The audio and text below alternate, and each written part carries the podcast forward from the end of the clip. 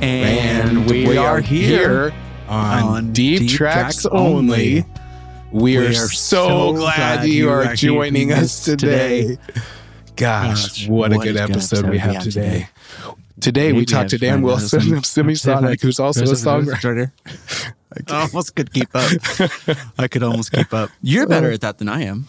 At following you? I think you no, are. I'm not. That was Okay. real good. I'm pretty My good at- brain starts glitching. Yeah. I have literal glitches. Literal. Man, speaking of band names, literal glitches Literal glitches. is a. I mean, they're on tour with. You remember Mum? No, Mum from they're from like 2003, 2004. literal Um, glitches. It was like one of those bands that you got burned CDs of. Like, oh, you didn't listen to Mum, like Architecture in Helsinki. I don't know any of these. Oh, you don't know I'm- I wasn't cool. I was Okay. a punk kid. I was Oh a yeah, yeah, yeah. hardcore you weren't boy. cool like I was, dude. I was so cool. Like yeah. on an index of one to ten, like what? two. Oh, dude, one being the coolest. But it was cool to be two. That's the whole thing. That's how it's ironic about it. Oh man, You know, um, uh, you know those dad's shirts is like I used to be cool. You know, Mhm. uh, I love those. I have a whole book of that. A lot of appreciation for that. Um, that's what my mom used to say about my dad all the time. Like your dad, he really used to be cool. That's so so sad. I used to be cool, man. I know. And it was usually around the time when we were like telling him to like say, Hey dad, stop wearing like yellow fleeces. You know, you just buy fleeces and they'd be like the most like bright color you've Like- ever seen in your life. Almost you. I'm just kidding. It's kind of like those things that look good in a catalog, but then you buy them and you wear them. You're Yeah. like, this is not. It's like you got it from Wish. Yeah. So Jason, Jason here at Warsati, we call it the red jacket. Cause at one time or another, we've both bought like a red jacket. Thought like, cause it looked good in the catalog, but then you buy it and you wear it and you're like, no guy looks good in a red jacket. And jacket. you both bought this red jacket. no, no, no. But we've Oh, both okay. at one, some, one time or another said like, that red jacket looks awesome. Uh-huh. I'm going to buy the red jacket. And then you buy it and you almost never wear it because it's like, I look ridiculous in a red Yeah. jacket. Like, what kind of guy wears That- a red yeah. jacket? You have to really commit. A, a really cool person buys it and wears it, and the people that are just Yeah. too scared don't. Yeah. And the and the people too scared don't. Yeah, the people too scared don't. I have about four or five black jackets because I'm too scared. That's yeah, I mean that's what I resort to all the time, just black. Yeah, But It then, you know, then you walk in somewhere and you got black pants, black jacket, you got a black bag. Yep. It's kind of like this guy is ready to film a few episodes of some new Netflix series. That's what it looks like Yeah, now. yeah. You know, like I'm on crew somewhere. I'm obviously not wearing that today. Yep. Um, I'm wearing tan. You're also wearing tan today too. I love these earth tones Is it that we have going. I, I oh, it's thought it was like- kind of sage. I'd say I call that dusty olive. Oh, You're wearing a dusty olive shirt. dusty olive. What color is sage? S- sage. Dusty olive. Oh, I guess I don't know what color sage, Sage is more, It's of more like blue. A, it's more of isn't a muted blue green. Okay, it's more of like a Yeah. yeah. Okay, My mom was a big color wheel girl, so like we were very versed on the color wheel growing up. I just picture a big color wheel girl rolling around. Yeah. No, I was the only one in kindergarten that knew the difference between mauve and burgundy. That's You know. still it, mob is a brown, right? Mauve is like a it's like a dusty kind of a dusty rose. Dusty Like a like a I've said dusty a few times, but it'd be like a muted like brown Okay. rose kind of thing. Mauve. Uh, leave a comment if you disagree. Today on the show we have um, what is he? He's an exci- I was wanted to He's say I wanted to say the word we have an exciting guest, but that is such a podcast Yeah. BS cliche. Uh, he's a Today person we- that's probably today written we've got an exciting guest. I cannot wait to present him to you. somebody who you 98.9. probably like five or more of his songs that he's written. You like And you so know. many Yeah. songs that he's written, and you don't know that he's either written them or co-written them. Mm-hmm. We are we have on the show Dan Wilson, uh, lead singer and principal songwriter of Semisonic, but he's also a very prolific songwriter, all the way harkening back to the 2002s, uh, writing songs all the way up until today with artists like uh, Taylor Mm-hmm. Adele. Swift. Taylor Swift. Adele, Leon Bridges, uh, Jason Mraz, Rachel Yamagata, Carole King. I mean, the list, Yeah. Fa- what do you say? I said Fantagram. Fantagram. I like that album that he helped. That is a, yeah, that's a good album. Uh, just a just a really like a corn maze of a mind to to hunt through. I mean, it's really a special episode. Um, so yeah, we're gonna go through that. We're gonna see push play on Dan's brain, see what's there. Uh, but before we do that, I think one of the most important things that you and I do together is. That we go through band names. Yeah. Band names. Band Band names. names. Band names. 98.9. Uh, so today's band name. Do you want to go first? You can go. You can, well, mine's mine's better today. All right, I'll go first then, because I really feel good about mine. Uh, it's pretty heavy. That's it. It's no, pretty- no, no, no. It's just it's a heavy band name. Uh, but you're gonna love who they're on tour with, and I doubt you even know who they are or remember who they are. Probably. are. I don't know anybody. uh, this is a band. Their band name is Drenched in Stars. That's a good one. Thank you. Drenched in stars. Drenched in Stars. And then um, their album that they just came out with, their debut album is Codes of Light, right? Um, and it's kind of one of those like if you just Google image like Alter Bridge like tour art, it it looks like that. it looks like okay, that's really complex. I wonder what all that stuff means. That's kind of what it looks like. Uh, I think we should start including album art on these. Uh, Just means- AI generated. well, that Just means I had. A, well, what if it's not what I want? yeah, So get better at obviously AI. drenched in stars codes of light it's a really it's a really complex album cover it kind of looks like the trapper keepers from the 90s Oh yeah, like when you were in middle school it mm-hmm. had like a like a very futuristic scene with geometric shapes and a unicorn coming out of it. Maybe no. maybe maybe but like ultimately like like like barber poles of power sources okay, yeah. you know I know exactly. I'm yeah, picturing yeah, it. yeah. Like definitely that's the that's the drenched in stars vibe. And they are on tour with Default. Let's. Do you Uh, remember I'm Default? lame. No, can you sing a Oh. default song? Uh, this is not for real, friend of you. I'm wasting my time. I'm wasting my time. Remember that song? I do remember that song. It was on the radio a lot, and I, I can't believe I can't believe how much it was on the radio. That, I mean, that was Boom, bam, ba-doom, that kind of music in that time. It's Is this kinda- 2003, It's kind of one of those bands. 2002? It's kind of one of those bands that that that I feel like Creed opened the door for. Uh-huh. You know, so yeah, it's very Creedy, Creedy kind of band. Um, if we're talking about bands on here, we're not necessarily endorsing them. We're just saying that they're just. Are they're you part of saying that you don't endorse Creed? I or- endorse or default? uh, no, I now I'm in a now I'm in a corner. Mhm. So see what you've done. You've Yeah. kind of put me in a corner to either I affirm did. or disaffirm both those bands. What I will say is Mark Tremonti Uh-huh. of Creed is a brilliant guitar player and a brilliant parts writer and brilliant mind. And they're great songs. Um, and I will say one of my favorite YouTube videos is Scott Stapp singing about the the Marlins, like the baseball team. Like he has a song that he wrote about the Marlins baseball team, Okay. and that is one of my favorite uh, Scott Stapp videos. Like favorite, worst. I just Favorite, that's all I'm going to say. I'm going to be cool. pretty agnostic about it on purpose. All right. And so, uh, but they're on tour with Default. Where are you at? Where's your band name? All right. Uh, this this band's been around for a while, but they're making a resurgence. It's Bad Graphics.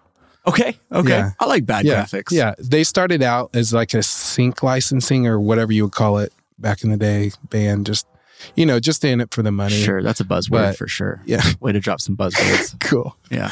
But they had some great songs. Um, yeah, just think of like a Hyundai Sonata commercial. It's on the countryside. Just yeah. Uh, Like So- a like a phoenix kind of thing. yeah. I mean, Silversun Pickups. Yeah. Okay. Uh, album name is Cutting Room Floor. Okay. Yeah.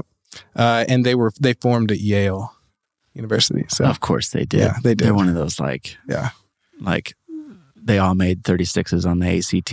yeah, Kind of like Vampire Weekend or something. super smart. Yeah, like super. Speaking of super smart, we have somebody super smart on the podcast today, Yeah. which so we've already talked about. But we do. Um anyway, like I said, you know Dan Wilson from uh, the band Semisonic, but um, you also know him from several songs that he's co-written. So, kind of in today's journey, we I think it'd be helpful for the audience to kind of hear Dan's origins, so where he's from, where he came from, how he got doing. Uh, how he got doing what he's doing. Is that the best? Here's the how he got way to doing. it? Here's the deal: we got to be really measured with our words because he went to Harvard. Yeah, he did. And so I didn't go to Harvard. I went to college in Oklahoma. Where'd you go to college? In Oklahoma. Right. So we gotta we gotta talk super smart. I'm going to be so smart today. I'm gonna talk so smart today because he's from Harvard. And do you think he knows Mark Zuckerberg? Dude, he probably does. He probably does. I bet. I Mark bet, Zuckerberg probably knows. I mean, he's, I'm sure he does know him. I bet. I bet Dan Wilson was on the Harvard connection. I know the Winklevoss twins are listening to this, and they're like, oh, "Dude, Oh, you owe us a copyright from saying Harvard Connection. They're trying to find everything. Uh, and if you haven't seen the movie Social Network, you have no idea what I'm talking about. Uh, I bet people still do. Yeah. yeah, but Dan went to Harvard, and honestly, we didn't even talk a lot about that. Yeah. But uh, or what he even studied, we didn't even get there. But it's just impressive to see on his resume. And if you look on his All Music, which I am going to send you to allmusic.com, type in Dan Wilson and see everything that he's done. Um, Look at those credits. you're going to be impressed. So, without further ado, let's bring him on. Dan Wilson, everybody. Dan Wilson.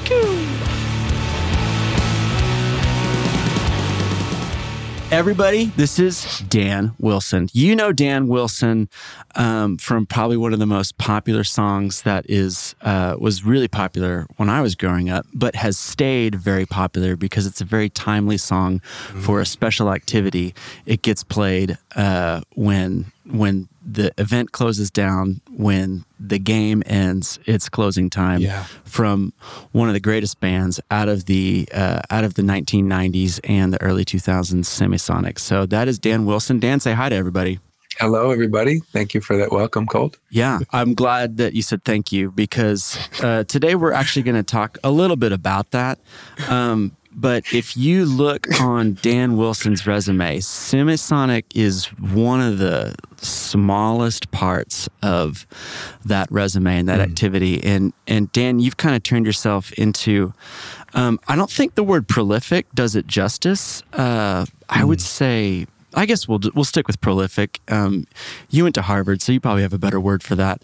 Uh, but a prolific songwriter um, who's been really grafted in into almost every angle of the music industry just in the last you know two decades. Fantastic. So Yeah. before we get there, Dan, I, Yeah. I got introduced to you through Philip. How did you guys meet?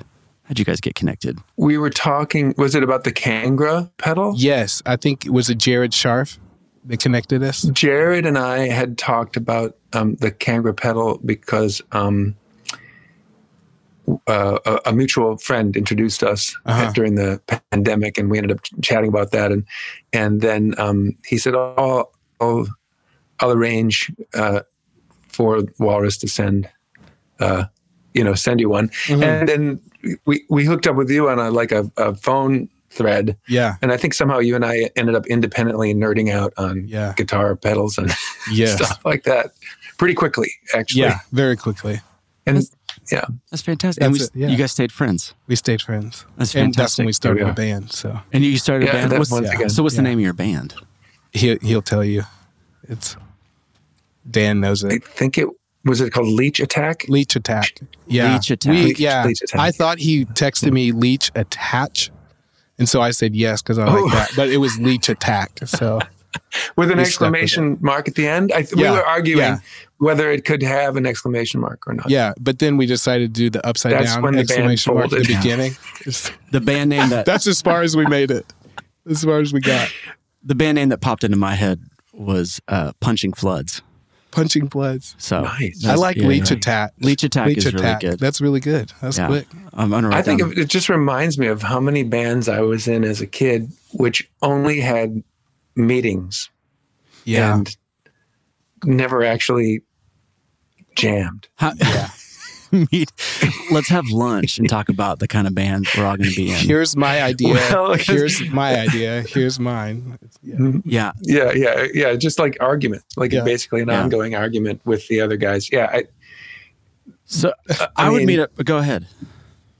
Not really lunch because I'm talking about like 13 year olds. I don't think 13 year olds get together for lunch. So, We would always meet in the cafeteria and talk oh, about. band then- meeting at the cafeteria. Yeah, yeah, yeah. It's a great way to flex. You know, telling everybody about your band while Yeah. you're Right. planning out the band. And here's what happened to me. We would then we'd meet at Robbie's house to start a band, but we'd start like let's just warm up on a couple things, and then we'd warm up on uh, Nirvana and uh, and like some Green Day songs, and then everybody'd be tired, Right. and then we'd like go to the gas station and, and buy Snickers and Yeah. Dr Pepper, and then it was over, and that was the last band practice. we never actually got anything done. it's So an enormous, un, unacknowledged part of the music economy yeah, is the preliminary uh, group efforts that never actually even enter the, the stream of sound. yeah, the warm up jams, you know. Two rounds of "Come as You Are." Um, Yeah. Okay, so so you were in bands growing up. Where did you grow up? Where were you, and where are you now? I'm from Minneapolis. I grew up in Minneapolis. Wonderful. Uh, my um, I'm in uh, Los Feliz in Los Angeles Uh-huh. now, Yeah. and have been in LA for like 12 years. Um, okay. uh, but most of my musical life was in Minnesota. Okay. My, my uh, brother and I, when my brother Matt and I, um, we grew up sharing an acoustic guitar and teaching each other the, you know, the newest chord that Yeah. some friend had Oh yeah. you know, showed us or whatever. The newest uh, chord. That's an album name. That is. You know, some new chord, Yeah. like how to play an F. You know, that was like what the Yeah, yeah, yeah. that's just wow, you know. But we um we had a couple of bands in high school, and a, he had a band. uh, He had a very very ragingly fast punk rock band that he played drums in, Oh, and I subbed for him for a for a summer of Uh-huh. of of lawn house parties in Minneapolis, playing the super ragingly fast drums. That's it. What year was that? That was whew, could that have been 1981, long time ago. And then, um, okay, you so guys may not have existed. So I when didn't I- exist. Yeah. So when I think of when I think of Minneapolis, I think of you know I think of Prince, you know, and around that time. What Yeah, of was that? Um, was that an influence in the music culture when you were growing up uh, around that time? And, and how did that play a role in in your songwriting or your sound, or was it you know because sometimes in Oklahoma country music is is very prolific, so then you have a lot of country influence, but then you have a lot of anti-country influence because people grew up with it Yeah. and they want to have like a, a rejection response as well. Is that Mm. same kind of thing happening maybe with Prince uh, in Minneapolis at some scale? No, um, Good. I like that question, but it's almost like the opposite. Like um, Yeah. when, like the, my first encounter with the music of Prince was, I was at a party, suburban party at a house where the parents were away, and there was an older kid who went to Hopkins High School, mate, Matt Fink, who was the was was the keyboard player in Prince's band. And I, I everybody had known everyone, everyone in town, like all the musicians had heard about Prince. It was this legendary kid, you know, who was better than all of us and was like, he, he was already, even when he was like 17 or 18, he was already kind of on everybody's minds. And that was seen as like that and sort of punk rock, like, um, the Suicide Commandos and the suburbs were like the main. That was the main thing. There was I, I, I had no going up north to my family's cabin. I encountered a lot of country music, but not in Minneapolis. It was all funk music and punk rock. Yeah. So when I was at this party and all of us were standing outside, and this kid Matt Fink said, "Do you want to hear the new track that that that, that Prince has made?" Uh, and we all knew that Matt Fink was in the in the band of this super cool guy, Uh-huh. and uh, so he played us a song called "Soft and Wet" with his doors of his car flown open and you know Yeah. the super loud stereo. And we listened to this funky song that was so embarrassingly sexy. And uh, it, was- it just blew our minds. We were like oh my god. That's incredible. incredible. So like to, to me that's the that would be what you're describing as country from where you're from. Like for, for me it would, it would be like prince. Like you would have to do country as kind of a rebe- rebellion against Yeah, the, the basically everybody thinking that prince was the god totally. Yeah. I like thinking about a cabin up in Minnesota. Did you guys have a cabin up in the Boundary Waters or somewhere up there? not that far up about halfway up near grand rapids my my one of my uncles was a um, an electrician and one of my grandfathers had been a plumber and Yeah. one of them was a contractor one of my other my other grandfather was a contractor and my dad was able to carry heavy loads of concrete on, on a wheelbarrow so they all made a house on a pretty lake in grand rapids minnesota and then we would go up there like a lot of the summer That's and sometimes time snowshoeing or like skiing. That sounds so fun. I uh, It was really nice. I have family, a lot of family up in Minneapolis and St. Paul area, and so I spent a lot of summers up at the up at Spectacle Lake up there, and Cool. uh, Up there, around yeah. some other lakes, things like that. Yeah, my uncle still. My uncle uh, up in Minneapolis took me shopping to buy my first guitar, and I got it at I think Music Go Round in St. Paul. wow. So Yes, That's cool. Yeah. Work with them. nice. anyway, so how did you get from listening to Soft and Wet into into Semisonic? Tell us about that bridge uh, right there. So 1981, I imagine Semisonic gets together. Uh, or did you go to college before that and then come Yeah, back? to- or I I went to Harvard, like like everyone brother- does? of course, as one does when you're from when you're a musician from Minneapolis. Yeah. My brother went there a couple years later, and with literally the intention of being in bands with me. So we were in bands in Boston and traveling up and down the um, Uh-huh. the coast, uh, and and you know not having a, a college social life or any kind of presence on this, but we were always out gigging. That's Yes. And uh, then when my then when I finished college, I, I moved with my girlfriend to San Francisco to be a bohemian for a couple of years, Yes. and that was pretty great. And um, my brother went. He found a drummer, Elaine Harris, in in at Harvard, and lured her to Minnesota to start a band. So they, they started this band called Trip Shakespeare with John Munson, the bass player. And then Matt, without telling the, the other two, um, recruited me to join the band, which I'm sure to them might have been kind of alarming. oh, my brother's going to come and he's also going to be in our band. But that's what happened. And Uh-huh. we toured, Trip Shakespeare probably toured for like eight years.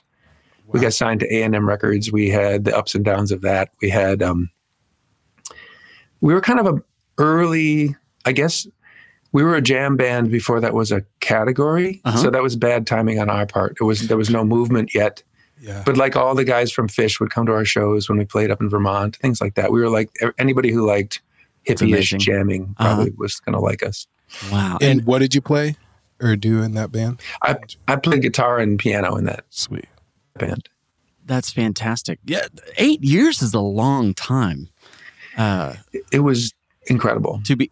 You get to know a lot. Is that that is that more time than uh, than Semisonic was together? No, somebody did about So- the same thing. Same time. So About okay, so same stretch of time. talk yeah. about the transition from Tricks. Well, How'd you get from? is oh. Semisonic even done? No, in fact, Semisonic is not done. So actually, that band's been Look together for a very long time. It's Yeah, still an good LLC. Point. It still holds. Is that the test?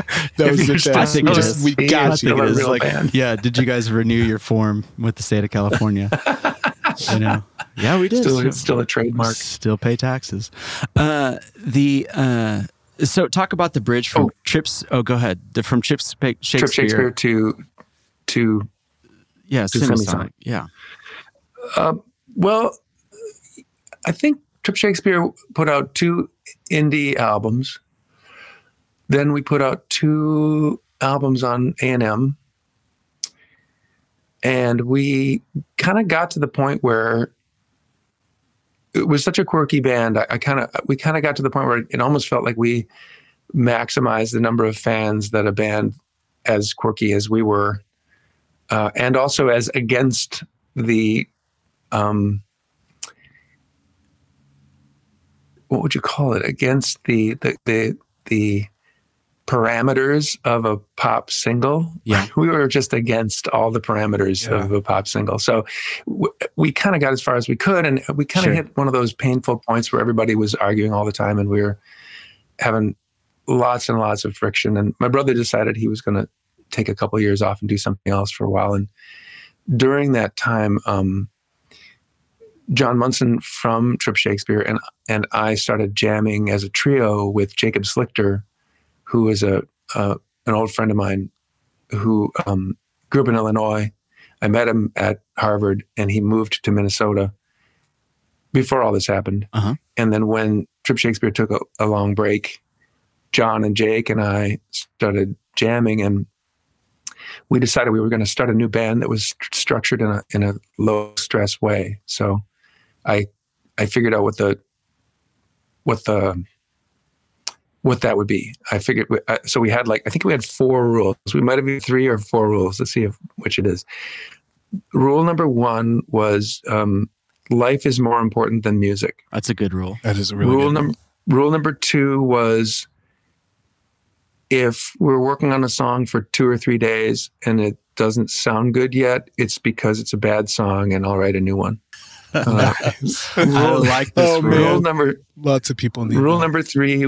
that A lot. Everybody needs that rule. Yeah. Rule number three was um, if we're having a bad time in rehearsal, we're going to go down to the Loring Bar and have a drink Nice. instead. And rule number four was we're not going to be a democracy. Uh, I'm going to have the last word. I'm the tiebreaker of, of all questions, Uh-huh. But we try we'll try to do everything as collaboratively as we can, and we're going to split the proceeds of whatever we do totally evenly, so that nobody lives in a mansion and the other guys live in apartments. Nice. Those are great rules. I just, are wrote, I just wrote all Those those down. good rules. Those are We're- awesome. We're about to start a band, so that's why. yeah, Yeah. You need the rules, yeah. We got the, yeah. yeah. yeah. Those that are would be like that. Those rules would be the kind of thing that was part of the meeting in the cafeteria for the forming of a band. It was like Yes. that was kind of classic almost. yeah. bunch of 13 year olds deciding all those wise Damn. decisions. I remember crafting songs. Life is more important than music. The thirteen-year-olds never mentioned oh, that. Oh, man. Yeah. no, but we also, I mean, we worked on the same song for six months. That's So Right? You You, know. see, you needed my rule number two. yeah, yeah, yeah. It was so, it was a song called "Beautiful World." that's real. It's It was. Could you imagine? Oh man. oh, so painful. Yeah, how many? Uh, uh, there- there were no songs about how beautiful the world is at that point, No. and so we were going to be the first band to release "Beautiful World." Well, World." it's a good instinct. I think it'd be contrarian is a good instinct, but it's to me, it's it's so aspir. It's such a great aspirational cover, and the fact that it was a doomed song is so awesome. so doomed. Here's the deal: mm. we played and we played a show in Stillwater, and we were a punk band, and our drummer got sick that morning, hmm. and so hmm. we played the show without the drummer, oh wow, yeah, just two guitars and a bass with no drums. Punk show. Imagine that. That's as yeah. punk as it Oh. My grandma came. I played in a I played in a punk rock band wh- where the drummer had the flu, and during the show leaned over and vomited into a bucket that he'd set there several No! times. That is amazing. and oh he- my god! And this hero of music never stopped playing. That is He just leaned over. He's the Michael Jordan. what a of guy! Did he keep time? He is the Michael. Jordan. Yes, it never Wow. stopped. That's incredible. We would look back and we were all like laughing and sort of screaming at the same time. It was so bad. That just kind of proves the greatest things that have ever been done never get recorded or celebrated. I, I, Who would? Yeah, I, have would say that's so one true. of that's one of the greatest things. Like to play that's a like show. Everest. It's like vomiting. climbing a mountain or something. Yeah, it's like you just you never hear about the guy that vomited through the whole show but kept time. I mean, that's the probably a reason we probably lost most of your listenership right now, having told that story. So Oh, it might be a reason we never hear that. we, I was in a band and we played a house show and downstairs, but it had all glass windows behind us. And I remember halfway through the show freezing, being like, I am freezing. and our guitar player had fallen backwards and broken through one of the floor to ceiling windows. And it was it was in Detroit and it was probably 15 degrees outside. And he was still playing with blood all over him. And I just looked back and I was like, why is he bleeding? Oh, I'm pretty much outside right now. And we kept the show going. And that was Noah. He used to work here. Oh my gosh. it was. That's a little bit of the. I mean, in that moment, maybe music was more important than life. Yeah. actually. Yeah. Yeah, it's like, well, I might One as well finish this because I'm about to have to pay for a big window. That so reminds me of the end of Whiplash. Oh, I was that. Have you not seen Whiplash? I haven't. Oh, I It's know, brutal. I know brutal Dan movie. has. You need to go watch Whiplash. I'll go do that. It'll Yeah. it'll kill you. I mean, it's really intense. Well, that's the thing. It's like one of those things. Like you know, smell this. I I, I don't know because it's really sad and it's it's it's really stressful, really sad. Really makes you question what the point of being a musician is. And when you're done, you're you're maybe not better than you were before. So it's sort of like, Yeah. oh, it- I found this in the fridge. Smell it. No, I'm not going to smell it. Oh man. Uh, you, but you need to watch Whiplash. I'll Miles watch Teller, Whiplash. It's really great. Oh Yeah. yeah. Okay. Uh, he's great Yeah. at it. It's amazing. fantastic. So it's new. It's also scary. It'll it's scare the you. only it's the only music um it's the only mu- uh, movie about drumming where the drums on the on the picture are synced perfectly with the drums on the soundtrack. Oh, why is that? it's like because everyone else is like no it's i know that, when they edit drums to sound a video to sound or, or film to sound in most movies they're like nah no one's going to notice like that the drummer's not playing that same thing. But this is like a really elaborate movie about really really elaborate jazz drumming and they and and it's all deadlocked to the picture it's just um, I, I felt so appreciative while watching this super sad depressing movie that they really went to the trouble of Yeah. lining it all up perfectly that is awesome. Now you need to see it. Now I'm gonna watch it. Yeah, I like you Miles must Teller. yeah you must it's you got to smell this thing from the fridge too it's really awful it's fantastic. It's still good. It smells Yeah. good. Do you think it's still You're the good. date still says it has a year? fine. That's not mold. I think one of the most interesting things that has been said so far, uh, and what I'd- like to repeat for our listeners, because most people are either in bands, have been in bands, or in like side hustles, you know, whether it's Hmm. like a cover band for corporate events or wedding bands. You know, I was in a wedding band called Right. the Party Bandits for a long time. Uh, Hmm. uh, I'd like to read these rules. Uh, li- life is more important than music. I think that's great. Uh, if a song takes two or three days, stop working on it because it probably sucks. Uh, if you're having a bad time rehearsal, stop and go to the pub. Uh, not a democracy. Dan is the tiebreaker. And I think it'd be good if everybody employed this rule, but made you specifically the tiebreaker in the band. I'm working towards that So many hits. So we're gonna leave your cell phone number in the show notes, and and people can just, just leave you in FaceTime just do it 24 7 Yeah. i'll just 24 7 uh, Yeah. moderate Dude, band. Dan knocked and my then song. what. I think is great is split proceeds evenly.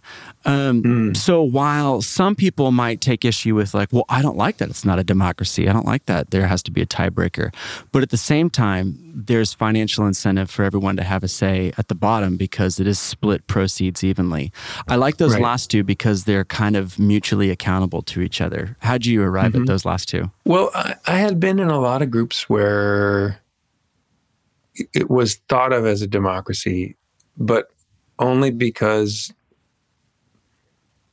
everybody wanted the opportunity to prevent something from happening if the need ar- arose. Uh huh. And that's different than, you know,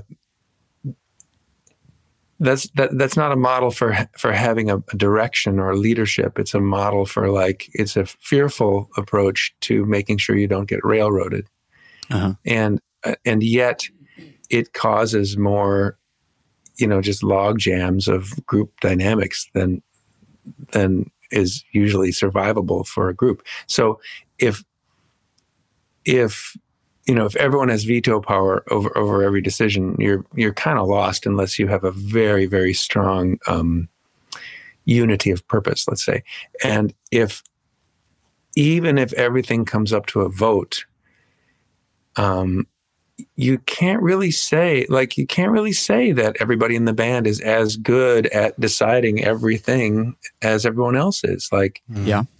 you know why is one person usually stuck with having to write all the songs well it's just because they're better at it and everybody kind of doesn't like that but that's how that works and so Uh-huh. why um why should deciding who engineers the next recording be equally everybody's strong suit maybe somebody's just really good at playing their instrument or or like my band is is peculiar semisonic is peculiar because everybody's kind of if they wanted to everybody could be a record producer and everybody's very like s- sort of um schooled i guess Uh-huh. in, It's kind of a super in the group. lore yeah, Yeah. in the lore of music it's like a super group without the pedigree Sure. um, but but like everyone has a different role. Like I would say, John, the bass player in the band, is more like the the bomb thrower in the band. Like musically, he's like, you know, we're working on a recording. He'll say, "There's something r- wrong with this. I don't know what it is. I can't put my finger on it. There's something about this is terrible.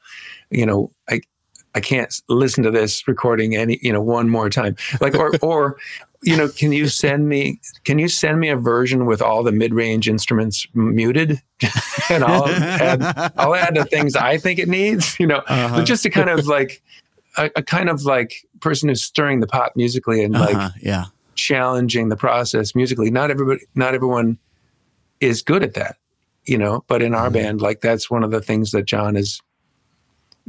We sort of trust him if he's got some, you know, a, if he's getting a bad flavor from something we're working on. We we just kind of have to trust him on that and and go about it in a different way until we get something that we all dig. So in a way, that's a democracy, but it's different. It's more like a team, you know, with different roles and and people don't want to be people don't want to do everything Yeah. People have their So, strong anyway. suits. So yeah yeah I, I, I, I love that. I think that that's fantastic. And then, um, so you employ these rules, you start the band. Um, Yeah. And I imagine that, you know, success didn't happen overnight. Um, but, but No. kind of what was the, how did you get from these rules to accepting the, uh, the Grammy winning for uh, the Grammy, not nomination, Hmm. the Grammy award for best rock song of 1999? How did, what was, what was the story in between there? uh, well trip shakespeare had toured so much that when semisonic started first of all we did a, we did one run we, we the the music is uh, life is more important than music rule we, we took it so seriously that for a short time the band we called the band pleasure because we just wanted to do it for fun Love Yeah. it. So I wrote a whole bunch of songs. We did one tour of the Midwest, I think, as pleasure, and we basically played all the venues we would have played with Trip Shakespeare, you know, with maybe less people. And then we found out that there was a very successful funk band from the 70s called Pleasure, and we couldn't be Pleasure anymore. Oh, so we changed the name of the band. Then we had to start again, again. And um, so then for like 4 Uh-huh. years, three years, we made demos in John's uh, and Jacob's basement. Yeah. And uh, I wrote lots and lots of songs. And I had sort of decided that I wanted to write things that could be played on the radio, but I wanted them to be really good. Mhm. So we we did a lot of like proof of concept. Yeah, we did a lot of songs that were like, okay, Dan, we'll you know we'll we'll try this crazy plan. So we did a lot of demos for that, and we sent it around to the A&R people that we had known because of uh, Trip Shakespeare and the A&R guy. One of the people that had signed Trip Shakespeare to A&M and then quickly was fired after that, which is disastrous in its own way Yeah. um, for uh, he had gotten another job somewhere else, and he heard maybe our third batch of demos. Like the we did we did cassettes with four songs each, Yeah. and sent them to whoever sent us five bucks. And Love so he Nice. heard the third he heard the third batch of four songs, and basically contacted us and said, "Can let's let's try to make a record." And we we at that time there were large companies trying to sign unlikely bands from the Midwest, you know, to record deals, and uh, so that eventually that's that's how we ended up um, kind of getting institutional support, I guess you'd say.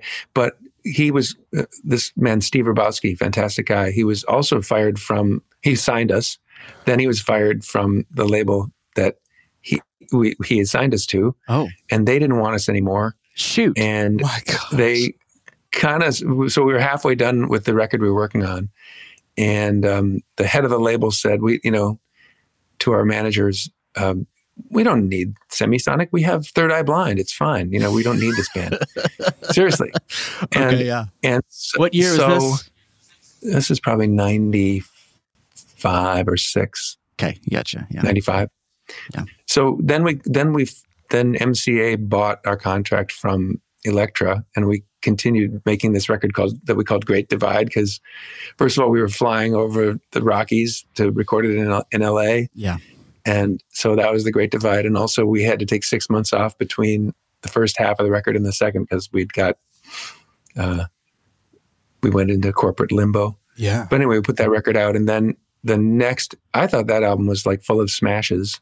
Yeah. I thought, yay, you know, we're gonna have some hits, and we had some like radio, we had radio play, and there was love, and we did a lot of shows and got good reviews, but it wasn't like uh, explosive, you know, anything happening. So the next time around, we got Nick Launay to produce us. And Nick and I kind of were in cahoots with each other. We were, we were like, this is going to be like an art project. This is going to be like an art record Uh huh. and it's going to be we're going to do it like Abbey Road as opposed to like um, Meet the Beatles. It's going to be Okay. you know live performances, and then we're going to mess them up as much as we can, or add things, or subtract things, or do you know be really experimental and whatever. Yeah. So that ironically, that's the record that had closing time on it and became commercial, such a commercial success. Yeah. So that was tra- you guys tracked that live that record, like like every for example every like um closing time is me on a duo jet through a soldano amp yeah. jacob on the drums and john playing bass and then to that we added another me doubling the the duo jet yeah. and no, it's silver jet, Gretsch guitar. Yeah. Uh, we had Sounds we added me doubling doubling the silver jet, and then we had a string section come in and play those beautiful things in the middle, and uh, Yeah. You know, but it was it was mostly a, a, a live record. I think there's two edits of from one performance to another. But in that the song. the piano hook, who played the piano hook, was the John, bass player, okay. played that. And that that That was an overdub, but he, he- when we learned the song, he was standing at the piano with his bass in his hand and playing the piano part and going bo, playing the piano part, bo bo with his left hand playing Yeah. the bass. So That's that's how it ended up on the record. So Dan, tell me about this. So you have a song, you have a song called "Closing Time." So when you Right. tour and you play live, obviously the song is appropriately named and themed to play last. When you Yes. tour, do you close the show with this song? Because if I were you, I would open the show with "Closing Time." You know, just to get and honestly and sometimes people don't suffer from this but sometimes people do suffer from this. It's like i want to just get the i want to get the hits over with in the show so that i can get to the stuff that is fulfilling for me more to play you know? I mean how many times you know how many times has bono had to sing uh you know, with or without you. It's like, all right, here's the part where I got to do with or without you. And maybe that's still fulfilling for him. I haven't talked to him. He doesn't respond to my texts. But like, it, talk to me about kind of the, the dynamic of that, where everybody is kind of drawn to you because they've heard this this specific song. But there, Right. if you go through uh, it, the album really is. It sounds organic and tracked live, and it sounds. Yeah. There's a lot of emotionalism to it, just in the textures of it. You feel like it's one of those albums where you feel like you really are in the room, in the process of the musicians making it. So it really is a. a a- I Oh, think it's lovely. a it's a piece of art. But but tell me about what kind of the the dichotomy of all that. Well, how was that for you? Well, the first part of your question, um, the reason closing time exists is because John and Jake were really, really, really tired of the song I was putting at the end of the set for every gig. Uh huh. It was this very jammy song called If I Run. And it was just really loud and jammy, and I loved it a lot. And we got to play, John and I got to sort of battle each other. He had an octaver on his bass, which is really unfair. But uh, so Yeah. we we would like do sort of dueling leads on it, and it was very. But and I was content to do that forever. But they they there was a a rebellion, and they said that we have to have a new song to end the sets. So that's why I wrote closing time Okay. That's so and cool. uh, so, so it would be ironic if after that we switched it to the beginning of the show.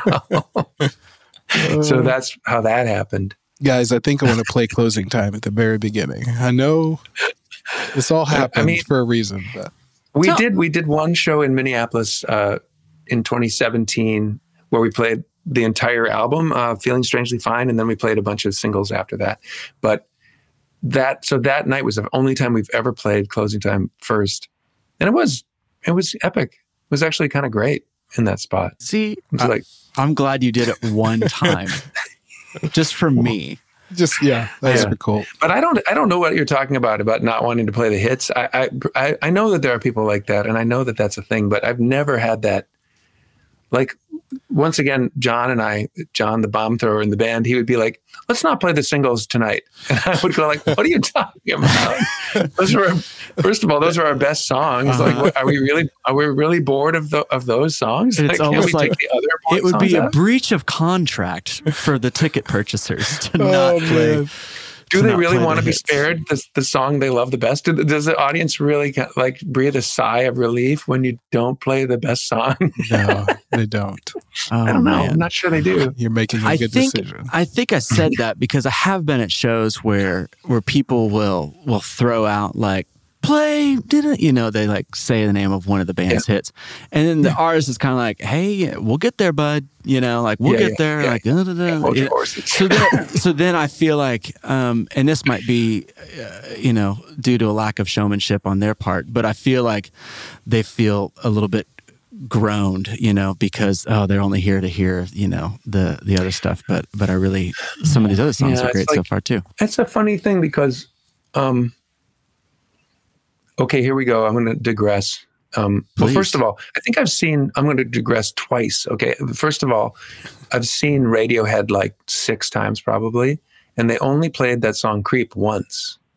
And Yeah. to me, that's Wow. like, uh, an, uh, uh, I understand they, they didn't like that identity for the band and they didn't want to Sure. be that hit, you know, alt rock hit single band, but it's, it is one of their best songs. And it was amazing the one time I saw them play it.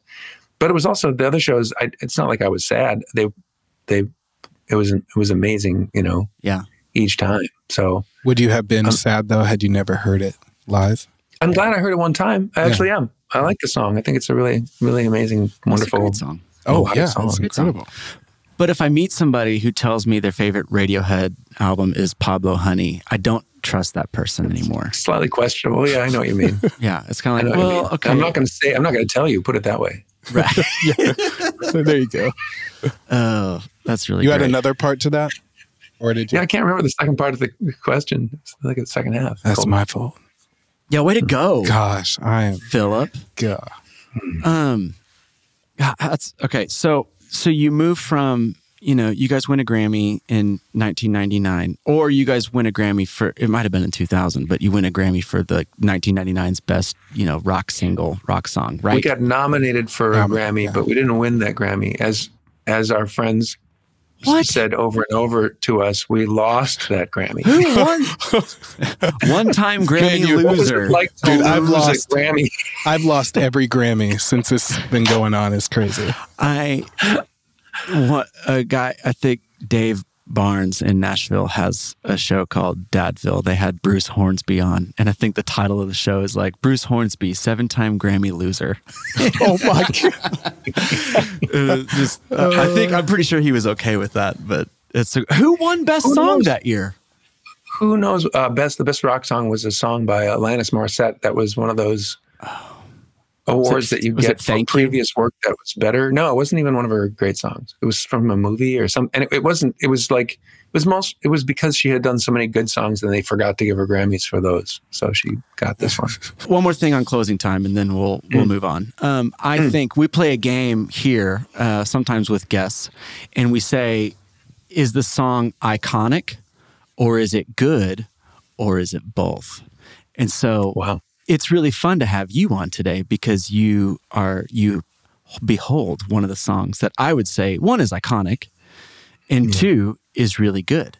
Because sometimes we have songs that are iconic, you know, in our nation and in our world that I wouldn't necessarily say that those are like great songs, but it is iconic. Yes. Like and one like- of those examples is I, I would. I have examples like I would say like Blue, like Eiffel 65. Okay, you know that's like an iconic song. I wouldn't say it's a great song, yeah. Mm. good but it's also a song that I don't. If I have to hear it, it's like it's fun to listen to. You know, it's like I'm blue and da-ba-dee-da-ba-da. you know. Uh, What's with uh, bringing that song up with people from Minneapolis? I like that. is that for, are they from Minneapolis? Wait, no, because Corey Wong was on the show and we talked about Eiffel 65. Yeah. Do you know Corey Wong? Met him uh, recently for the first time, like three weeks ago. Oh, wow. He's great. He's you know he's from Yeah, the Twin he's, Cities he's area. an amazingly talented person. Yeah. Yeah. So good. Um, okay, so you move from semisonic into into really kind of I think what you're doing now into songwriting and co-writing for people. How did you make that jump? And it looks to me like you're really comfortable in that skin. Um, yeah. So how did you make that jump, and how did you kind of make it part of your day to day slash year to year, now decade to decade? Um, my uh, when I was a kid, my parents had like eleven or twelve LPs, and one of them was uh, "Tapestry" by Carole King, and and um, Wait, your parents had 11 to 12. What? LPs. LPs like oh, records. great. Okay, you know. thanks. Yeah, I thought you said Like, uppies, uh, and I was like, "Oh, that's No, a, no, that's no. a Harvard word." Yeah, yeah. I don't know that You one. wouldn't know. You have to ask. yeah. You don't know. Somebody Okay. Google it. Uh, 10 or 12 LPs. Okay. yeah, they had a very, very small, you know, record collection, and so we would listen to. It was um, Abbey Road and Sergeant Pepper, um, Carole King's Tapestry, Bookends by Simon and Garfunkel.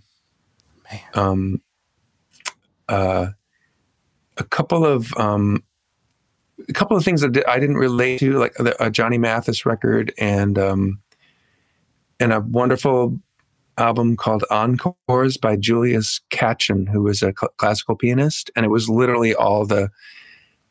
It was like the.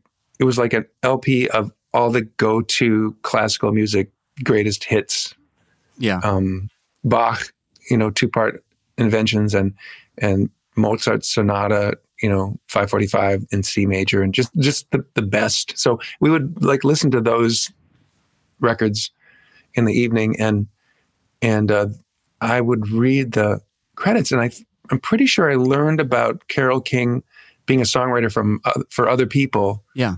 because a couple of the songs on Tapestry had already been hits for other artists artists and I thought of them as uh, songs like you've got a friend I thought of as a James Taylor song that kind Yeah. of thing hmm and there was some um, "Will You Love Me Tomorrow" was like by the Shirelles, you know, but there wasn't her record. So anyway, I I got this kind of vision for myself when I was like eleven uh, that I was going to be Carole King, and then I think you know my brother and I ended up in bands and stuff like that, and we you know I, I ended up helping Matt, my brother, finish a lot of his songs, and Uh-huh. I got good at collaborating on a song and bringing it to you know over the finish line in that way. Yeah. And so at at the point of Semisonic being the most successful, I was putting the word out as much as I could um, that I wanted to co-write with people, and it wasn't really a thing like rock person co-writes and makes hits with with other people. You know, it wasn't really. It wasn't necessarily a lane for that, but Mhm. I asked and asked and asked around Minneapolis. Nobody wanted to co-write a song. And then I asked my publisher and manager to, isn't there somebody that I could write some songs with? And they they set me up with a woman named Bic Runga, who's a fantastic um, uh, singer songwriter from New Zealand. And we wrote a song that was in a movie called American Pie. So that was like, oh, this is kind of fun. This is actually a successful Uh-huh. thing to do. And then the second call I got about doing a co-write was purely by happenstance. Um, was Carole King, who Wow. who call call waiting into a call between my manager and my publisher. Come on. And the publisher said, "Oh, can you hold Carole King's on the other line?" Okay. And he comes back to the Okay. phone and says, "Oh, would Dan want to write a song with Carol?" And my, ma- my manager's like, "Hmm, you know, maybe." Yes. Wow. So I wrote a song with Carole King that ended up on All About Chemistry by Semisonic, and I loved the experience. And she was, it was like a masterclass. It was kind of amazing. You bet it And would she be. was she was fun to write with, and she was snarky and Uh huh. clever and everything you'd want. Really, you know, really nice, but also her humor had an had a sharp edge to it that I really Yeah. liked, and and we wrote a song that I think was I thought was really really good. And then in the years after that, I just kept shaking that tree. And when I when Semisonic stopped touring because my um, my daughter Coco was uh, in the hospital for a year, and then she was on a, a a trach and ventilator for another two years, and I just couldn't tour the way I had toured anymore. Yeah. So I just kept like waving the flag with everyone I knew, and I think the first co-writing session after that was um,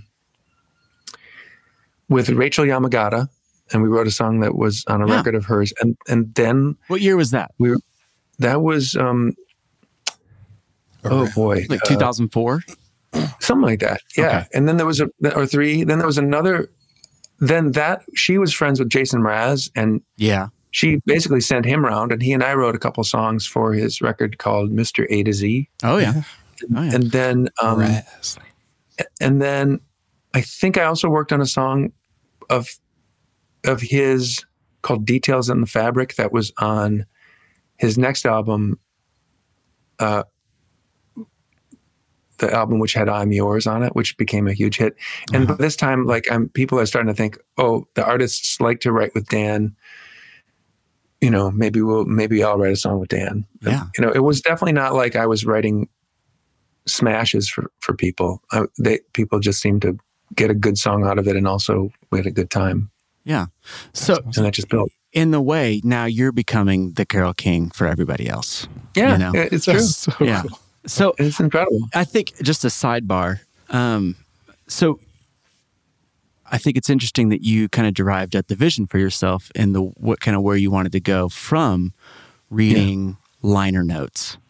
And I think I think liner notes and credits are are so important because obviously the voice that's on the record, you know, carries the vibe of the song for the most part. And that's the name that's on the album and all that kind of stuff. But there's so much work that goes into it that that we don't really see that really kind of creates the foundation for the vocal track to go over. Um, and it, and, it, and also it's it's just for those who want to to look. There was kind of a it was kind of a long, sad, maybe ten years when the, the CDs and had gone started to go away and internet was taking over. Yeah. And there was no longer any credits on anything for quite a while before before sort of AllMusic became reliable and seemingly, you know, somewhat complete. Mm-hmm. You could never find out who played the drums on anything for for Yeah.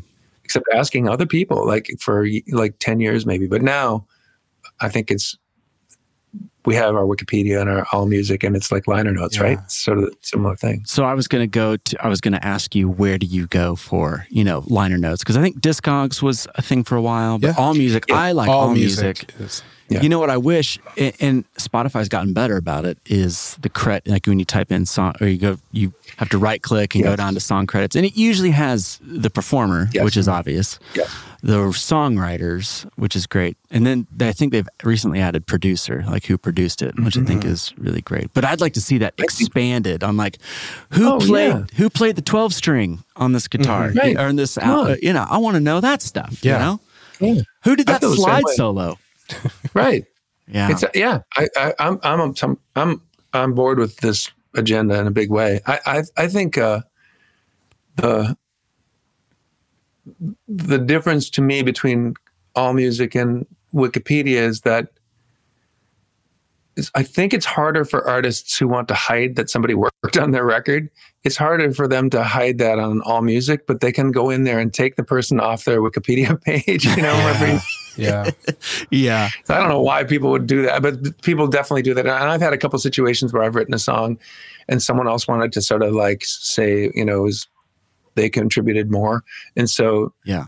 I'll, you know, someone will flag to me like, oh, Dan, do you see that thing that changed on the Wikipedia, you know, Mhm. ab- about that one song? And it would be some sort of like, it's just somebody politicking. I think Yeah. Wikipedia is more uh, susceptible to that. But I actually love going, I, I love finding out who played the slide solo. That's, to me, that's great. Yeah. It's so fun, and I Yeah. think you know, as for musicians and uh, and you know hardcore music fans, you start to figure out that you don't necessarily like a genre or an artist. You really start to like a producer. Like I've started to figure out, like, oh, I really, I really like Eric Valentine's production. Oh, I really like Daniel Lanois' production. Yeah. Oh, I really like Yeah. Tony Berg's guitar playing. Oh, you know, you Right. just start to, you start to like love all these songs, and then you start to look into AllMusic and the liner notes, and you start to see like, oh, it's because it's the same person Common thread, yeah. singing or producing all that stuff. So Yeah, same. No, li- I'm glad you said that. Liner notes are so, and they're just so fun. I mean, it's just so fun Yeah. to really see all the humans, you know, behind all that stuff. So if you're listening, um, go to some of your favorite. I think a good if you haven't really gone down that rabbit hole, figure out just some of the fa- your favorite songs from growing up, and look at the liner notes, and then click the hyperlinks on that person, and then see what else they were involved with. I found so many Yeah. fun, great artists just through that. There's another um, resource that's similar, parallel kind of universe, but similar.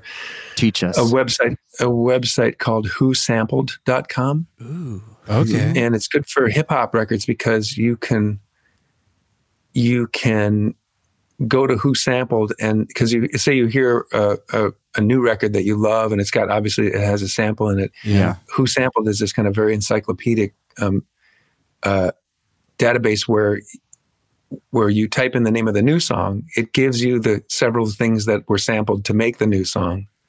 And then it gives you all the other hits that you didn't realize used the same sample, the drums or whatever it might be, uh, you know, and other other songs. It's a similar kind of like way of like finding those cross connections between artists or or um, you know producers based on the samples they use for tracks. I love this. I was just thinking about this in my car this morning while I was listening to Caroline Polachek. I think is how you say her name. Yeah, But so many cool samples in there, and I was like, this sounds like it's from like the '90s. Like I was listening to this with Paula Abdul. I swear, it's like same snare. And then names. I, I haven't. I didn't know. I didn't on- know this existed. So now go I'm gonna Who do. it. Sampled. Gotta go yeah, on. WhoSampled? whosampled.com. I'm gonna find Paula Abdul on there. I'm sure. Yeah, '90s snare could be uh, a whole Netflix docu series. It could. The Ring. It's, it'd be called. It'd be called The Ring. That's what it'd be called. Uh, we should we should do that. That'd be really great sometime. Okay, so um, in your songwriting journey, um, uh, uh, what are some of the highlights? Uh, like, uh, do you enjoy working on some of the longer projects where you're helping somebody with a with an album, or maybe just a couple of songs here and there, like a day trip? Like, what are some of the Yeah. highlights there, and what do you prefer? I like working more than one song with people. It's it, it part part of the business of uh, uh, around being a songwriter producer is that the the business kind of wants to everything to consist of first dates only. Like Mhm. the business kind of figures you're, you're either going to hit it or you're not that first time, and if you're not, we're not going to. We don't want to put you together with that person again Yeah. Uh-huh. and my that to me goes against one of the pleasurable things in life which is to have a friend or someone you see you know periodically rather than just one epic time Mhm. and so i always push to try to be involved with like with someone i dig to like try to do you know more than one record with Yeah. so like the the Dixie Chicks and I wrote a ton of songs for that album called uh, "Taking the Long Way," yes. and we um, and that was very gratifying for me. We got to know each other really well, and it was like fun to be part of the recording sessions for that. yeah. Um, same with Adele and Twenty One. We wrote a bunch of songs that you know for that record, and they used three of them on the record. And What song? what Um, songs were those? Just uh, so people listening to. someone know. like you, uh-huh. someone like you, don't you remember, and one and only. Just Uh, just the best ones, you know. no big deal. pretty good songs, you know. um, Just dropping someone then, like, you in there. Yeah. like like uh like Leon Bridges. I've written a bunch of songs with Leon Bridges. Yeah. I'm really glad. He's- I'm really glad to have that as a sort of ongoing part of my musical life. He's a lovely guy and so so wonderful to collaborate with. And In such a Alec Benjamin, yeah, same such a- thing. I- I- Leon Bridges is such a refreshing stream flowing through Yeah. the music. Yeah. So when you Scene. Yeah. when you work with the artist, are you working just directly with that artist or like their whole team? So like is Austin Jenkins there with Leon Bridges or Sometimes we've he's been uh, and he, he and I and Leon have done a couple sessions where the three of us wrote a song together. that's and awesome. that He's good things have happened from that. And sometimes I've written with Leon and Ricky Reed and maybe Nate Mercereau when when Austin wasn't there. Uh-huh. You know, various various things. And sometimes there's, you know, usually like three people or That's- maybe four Yeah. with Leon. Some people are different. Some people really like to write just one on one, just like a two person co write uh-huh. and you you start to you maybe less like if it's with Leon and and it's at Ricky Reed's studio and it's like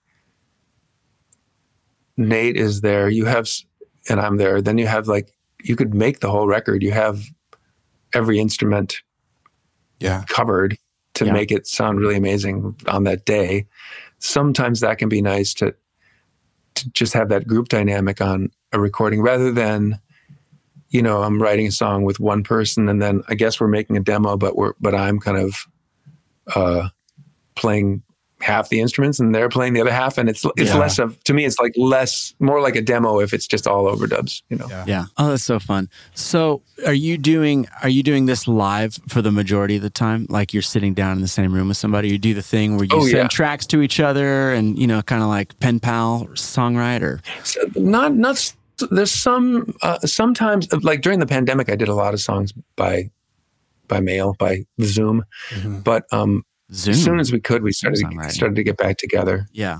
in person and then afterwards you know you can if the person lives in a different city you can you can rewrite the second verse with them on the phone you know or send them a bunch of voice memos and they can collate and figure out which is the best stuff and they they can put it in and it's it can it can start out with that clean one-on-one experience and then go to a kind of mopping up Yeah. you know approach Yeah. afterwards you know How do you how do you keep notes or how do you notate your ideas and keep track of those things? Catalog hooks or Um, lyrics, things like that. mostly um uh voice memos Okay, good. I'm, I'm glad that I'm glad to see that.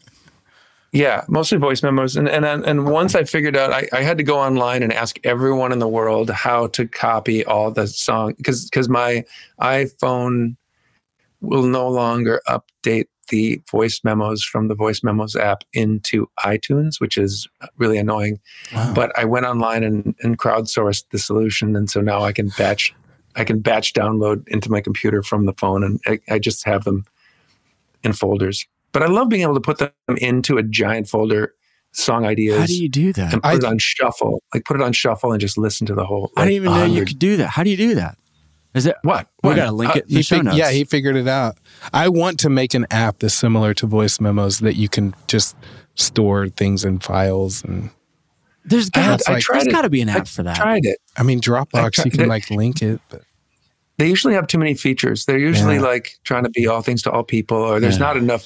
Basically, it's the three of us and like 900 other people really need this product, and so that's fuck not you guys. true. Like, Yeah. It's not. There's so many people that need this product. Well, he said 900. I bet it's around, you know, maybe 1100 or something like yeah, that. so there's Okay, yeah. So even so, But, yeah.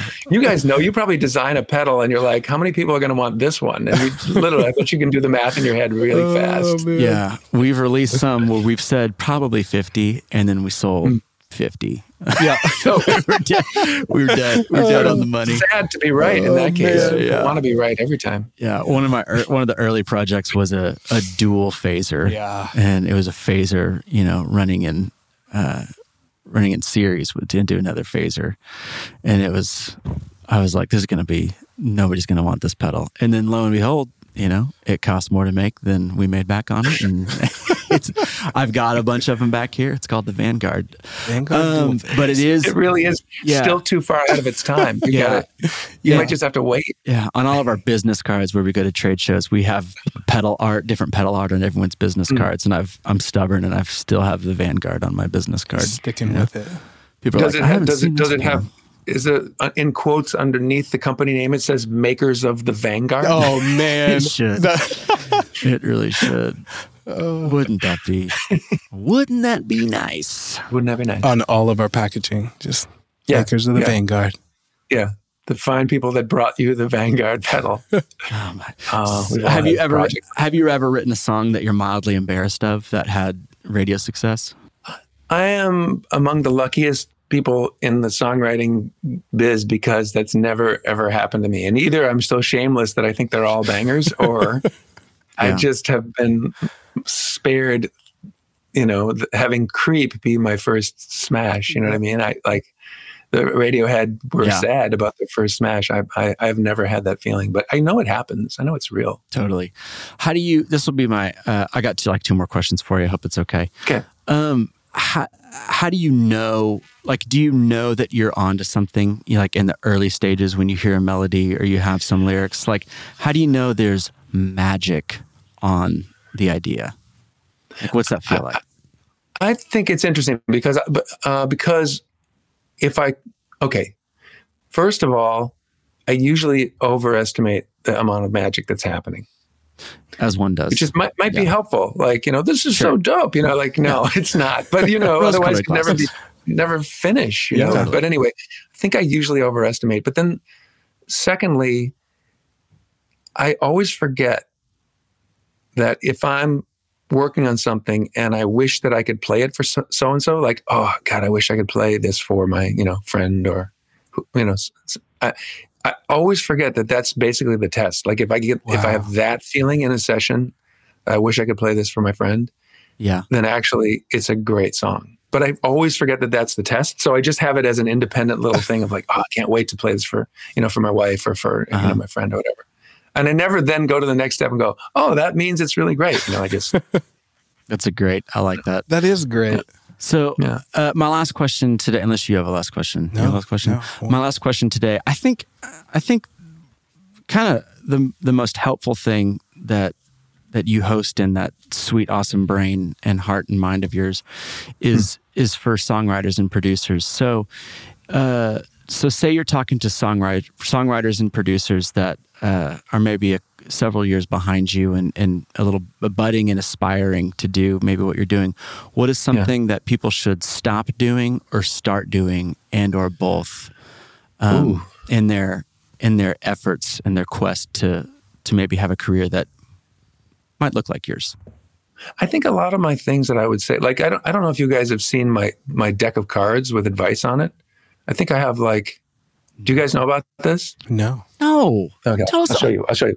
What okay, it's world? called it's called it's called Wor- Words and Music in Six Seconds, and it's it, it, This is it's a long story. The title is a, a long story, but it's basically like it's like let's see. Maybe I'll take one out, one out randomly, and we'll see if it's one of, if it's something I would say to people. Who's, Oh, okay. who's There's a good who piece of made these? advice. Who made these cards? Me, this is my shit. Okay, so this oh one my says gosh, I love this. This is amazing. this one says this one says make it briefer and briefer until you can't leave anything else out. Oh, That's a Just good one. Let's keep see. reading We, some we more should of start ending our podcast just reading one of these. Will you? Okay, so here, here's another one. This is this is another good one.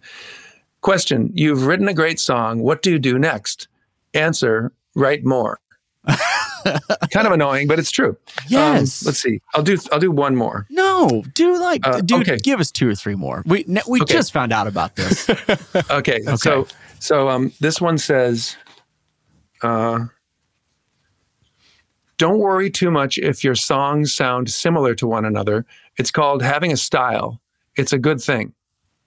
Dig it. That is great because I worry about There's that. like there's like 70 70 something of them. Yeah. Oh, here here uh, here's the last one I'll read. Cuz this is actually something that I might I might I might say would be a legit thing to say to the, you know, that the hypothetical hopeful musical artist. Yeah. This one says, um, every time I've tried to make music that obeys some rule book of success, that music has failed in the marketplace. But when I've followed my artistic in, my artistic instincts, amazing things have happened. Hmm. Hmm. This Is, is the, great. is the My favorite part of it hmm is- on there? The hmm is Yes, there, it's yeah. on there. Good. You've read Good. some of these on your Instagram account, haven't you? Yeah. I Okay, read them yeah. on the I, Instagram once yes, that's yeah. right. I have seen these. I didn't realize Yeah. that was your card. Can you That's- buy? Can yeah. you buy these cards? Yeah, these are they're on Amazon. It's, it's you know it's, it's yeah it's it's nice. That's amazing. They're on Amazon. I, I I'm gonna go on one Amazon. of my most gratifying things. what is in- it called? in- what do you type in Amazon Words. to find these? Of, words and music in six seconds.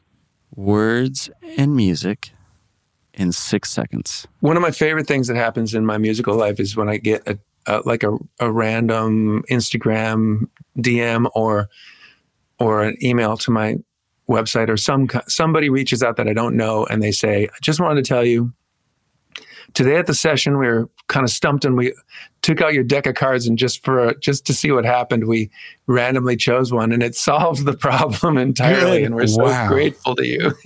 That's so great. That's you so don't even need to be there to help out other artists. right, right. goodness. And I, yeah. So And plus, I'm actually I'm like the kind of person if if if anyone says, "Are there any movies you've always wanted to watch?" I'm like, uh, like I never can remember. Yeah. And if someone said, "Is there any advice you'd ever, you'd want to give a young you know songwriter or musician or whatever, you know, to help them on their way, like you did, Colt?" I would go, um, I you know I never know. So now I have this deck of cards. I can just take it out and like say, okay, I would say this. Here's That's what I would say. That is amazing. All right. Well, uh, so for all of our listeners, go and look at Words and Music in Six Seconds uh, on Amazon. Go ahead and buy those. Uh, are you guys, do you tour? Are you going to be out on tour ever? Do you? Semisonic is we have some shows coming up in Minneapolis at the end of the month. I've written a whole bunch of new songs. I'm pretty excited. And Okay. then we're gonna do we're gonna do some uh, several weeks of touring in the summertime that we'll announce at some point. But I'm I'm, I'm really I'm really happy to have the chance to do this again. Are It's you really nice. coming to Oklahoma City? Ooh, I don't think so. I think we're He's like, most of the shows just, are going to be to the west just of that. He's like, we're just doing A market, bro. yeah, yeah. No, no. No C market. I get it. I get it. Maybe Dallas if you're lucky. That's how it usually, usually works out. Um, okay. Well, catch Cool guys. catch Semisonic out on tour uh, this spring if you're in Minneapolis. summer. The Summer, show- yeah. yeah. the summer. If you're in Minneapolis, go to a show. Other than that, get on AllMusic and type in Dan Wilson and go down the rabbit hole like we did. Yeah, so there's a lot. fantastic. Hey, thanks for being on the show today. Yeah, thank I really you. appreciate it. Thanks for your time. So nice. In your So nice case, talk I looking at your resume, I literally believe that an hour spent with us is two songs not written. So thank you for not writing two songs Oh, and, and being on the podcast today. Really amazing. appreciate Such it. Such a pleasure. Well, you're. I love the. I love the gear you make. It's. It's. Um. It's in my um, pedal board over there. There's a whole bunch of them hooked up. I. I just. It's been so cool to discover. Uh, Yeah. The the pedals. It's just been wonderful. So I'm. I'm happy to talk to you guys. well, Really thanks. Thank I you. appreciate that. Awesome. All right. Thanks for being with us today. See ya. Thank you.